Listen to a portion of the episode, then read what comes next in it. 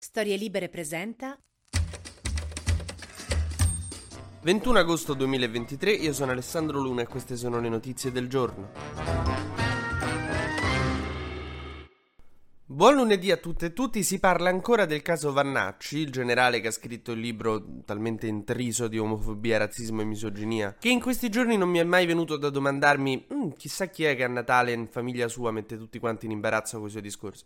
Chiaramente lui. E diciamo che però su questa cosa la destra si è spaccata perché Crosetto, il ministro della difesa, l'ha subito segato, giustamente. E però alcuni a destra invece dicono: Ma sai che era interessante sto ragazzo? Io avrei sentito di più. Giovanni Donzelli, di Fratelli d'Italia, quindi un compagno di partito di Crosetto, ha detto: Non è compito della politica vagliare la correttezza morale di un libro, né del governo né di un partito di minoranza. E sulla stessa linea l'hanno seguito Vittorio Sgarbi, che vabbè ce l'aspettavamo, Augusta Montaruli e Tommaso Foti, che sono tutti super d'accordo sul fatto che il generale non andava cacciato perché la libertà d'espressione è sacra, sì, però se questo poi mi comanda dei battaglioni di persone che vanno là e tu sai che quelli neri e quelli gay li tratterà peggio degli altri, non è un buon generale o no? Perché se no allora Donzelli, guarda, c'è sta un amico mio che ti consiglio di assumere alla buvette della camera, no, alla mensa della camera. C'ha questa cosa che lui crede che sia giusto pisciare nelle zuppe di quelli che hanno un passato fascista, ma non vorrei mica discriminare le sue idee, perché non lo assumi alla buvette? Ecco, non lo assumeresti perché sai che poi ti discriminerà. Per lo stesso motivo Vannacci non può stare nel suo posto di generale nell'esercito.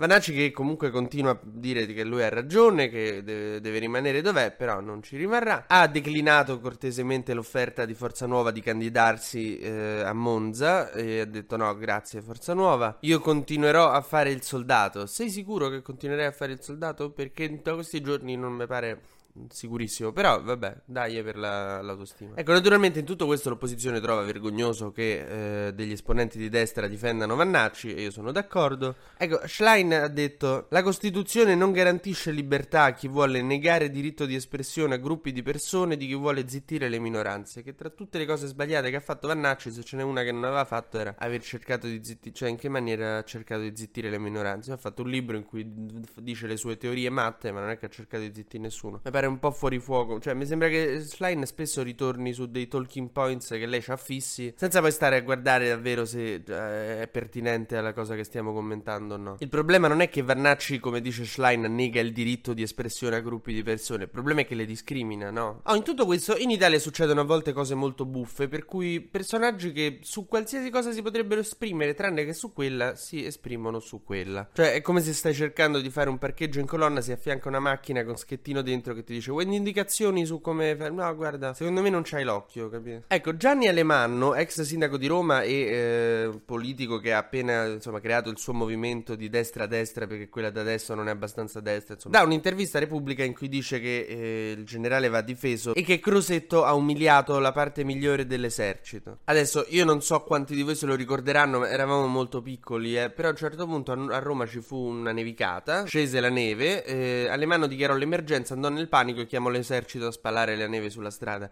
Quindi io non mi esprimerei troppo sull'umiliare l'esercito, visto che li hai mandati a spalare la neve, dopo che si erano addestrati una vita a trovare Bin Laden, che ne so.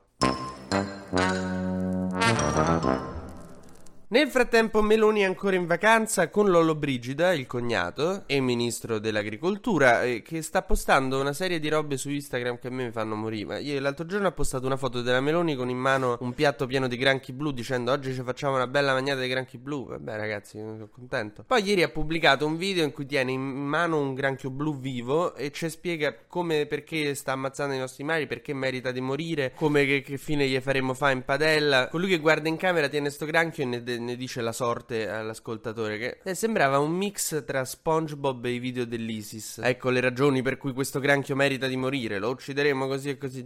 Veramente non non siamo troppo migliori di loro, forse. In questi giorni c'è il meeting di Rimini, uno dei più grandi incontri della cristianità italiana, dove vanno tutti i cristiani di Comunione e Liberazione, che è un'associazione cristiana, ci vanno tutti i politici cristiani, a di quanto so cristiani. Però ieri c'era il cardinale Zuppi, eh, che appunto faceva il preserata, che però ha detto delle cose importanti sull'Ucraina, ha detto che ci vuole una pace, ma che non significa però tradimento della giustizia, che già è un passo avanti, perché Papa Francesco a questa cosa non c'è ancora riuscito dopo un anno e mezzo di guerra, tra l'altro lo aspettiamo ancora a Kiev, ma vabbè. Facciamo il breve consueto giro sugli esteri. La controffensiva ucraina sta lì e la Russia pure, non ci sono grandi smottamenti. Da Olanda e Danimarca arriveranno del, delle nuove consegne di armi e soprattutto di jet all'Ucraina eh, entro fine anno. Putin sta un po' incazzato questi giorni perché gli è andata male un'operazione. Lui voleva in tutto questo, mentre invadeva l'Ucraina, l'economia va a rotolo e pensate che sarebbe ottimo a questo punto andare sulla Luna per quale cioè come sia col, vabbè. Beh, no è tuo lo stato fai quello che vuoi io figuriamoci se non voglio mettere becco per carità. Solo che che è successo? Che stavolta eh, lui comunque non è che è bravissimo a fare spa- navicelle spaziali quello che è. Cioè aveva bisogno di dei cosi europei o degli aiuti della NASA che un tempo aveva delle collaborazioni. Dopo la guerra in Ucraina è tutto andato cioè nessuno ci parla più con Putin e con la NASA russa. Tanto è vero che questa sonda spaziale Luna 25 che doveva andare sulla Luna a un certo punto è entrata in orbita e si è sfracellata al suolo esplodendo. Costato non ne oso immaginare quanto. E cioè, veramente è uno sfigato incredibile Putin comunque. Cioè, al nucleare. Però è veramente. Sembra il mignolo col prof con la bomba nucleare. Cioè, che tristezza. In Ecuador i candidati spaventati dai narcos si mettono in dei bunker prima delle elezioni, quindi tutto sommato tutto tranquillo. E pare che, eh, secondo alcuni tabloid inglesi, Re Carlo possa star pensando di abdicare in favore del figlio William, che quindi diventerebbe re giovanissimo rispetto a lui. Però io non sono d'accordo, io lo farei aspettare fino a che ha tipo 85 anni. Cioè, ormai è una tradizione in famiglia, no? TG Luna torna domani mattina, sempre tra le 12 e le 13, su storielibere.fm.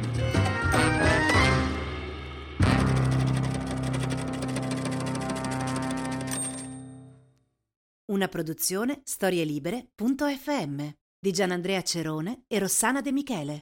Coordinamento editoriale Guido Guenci.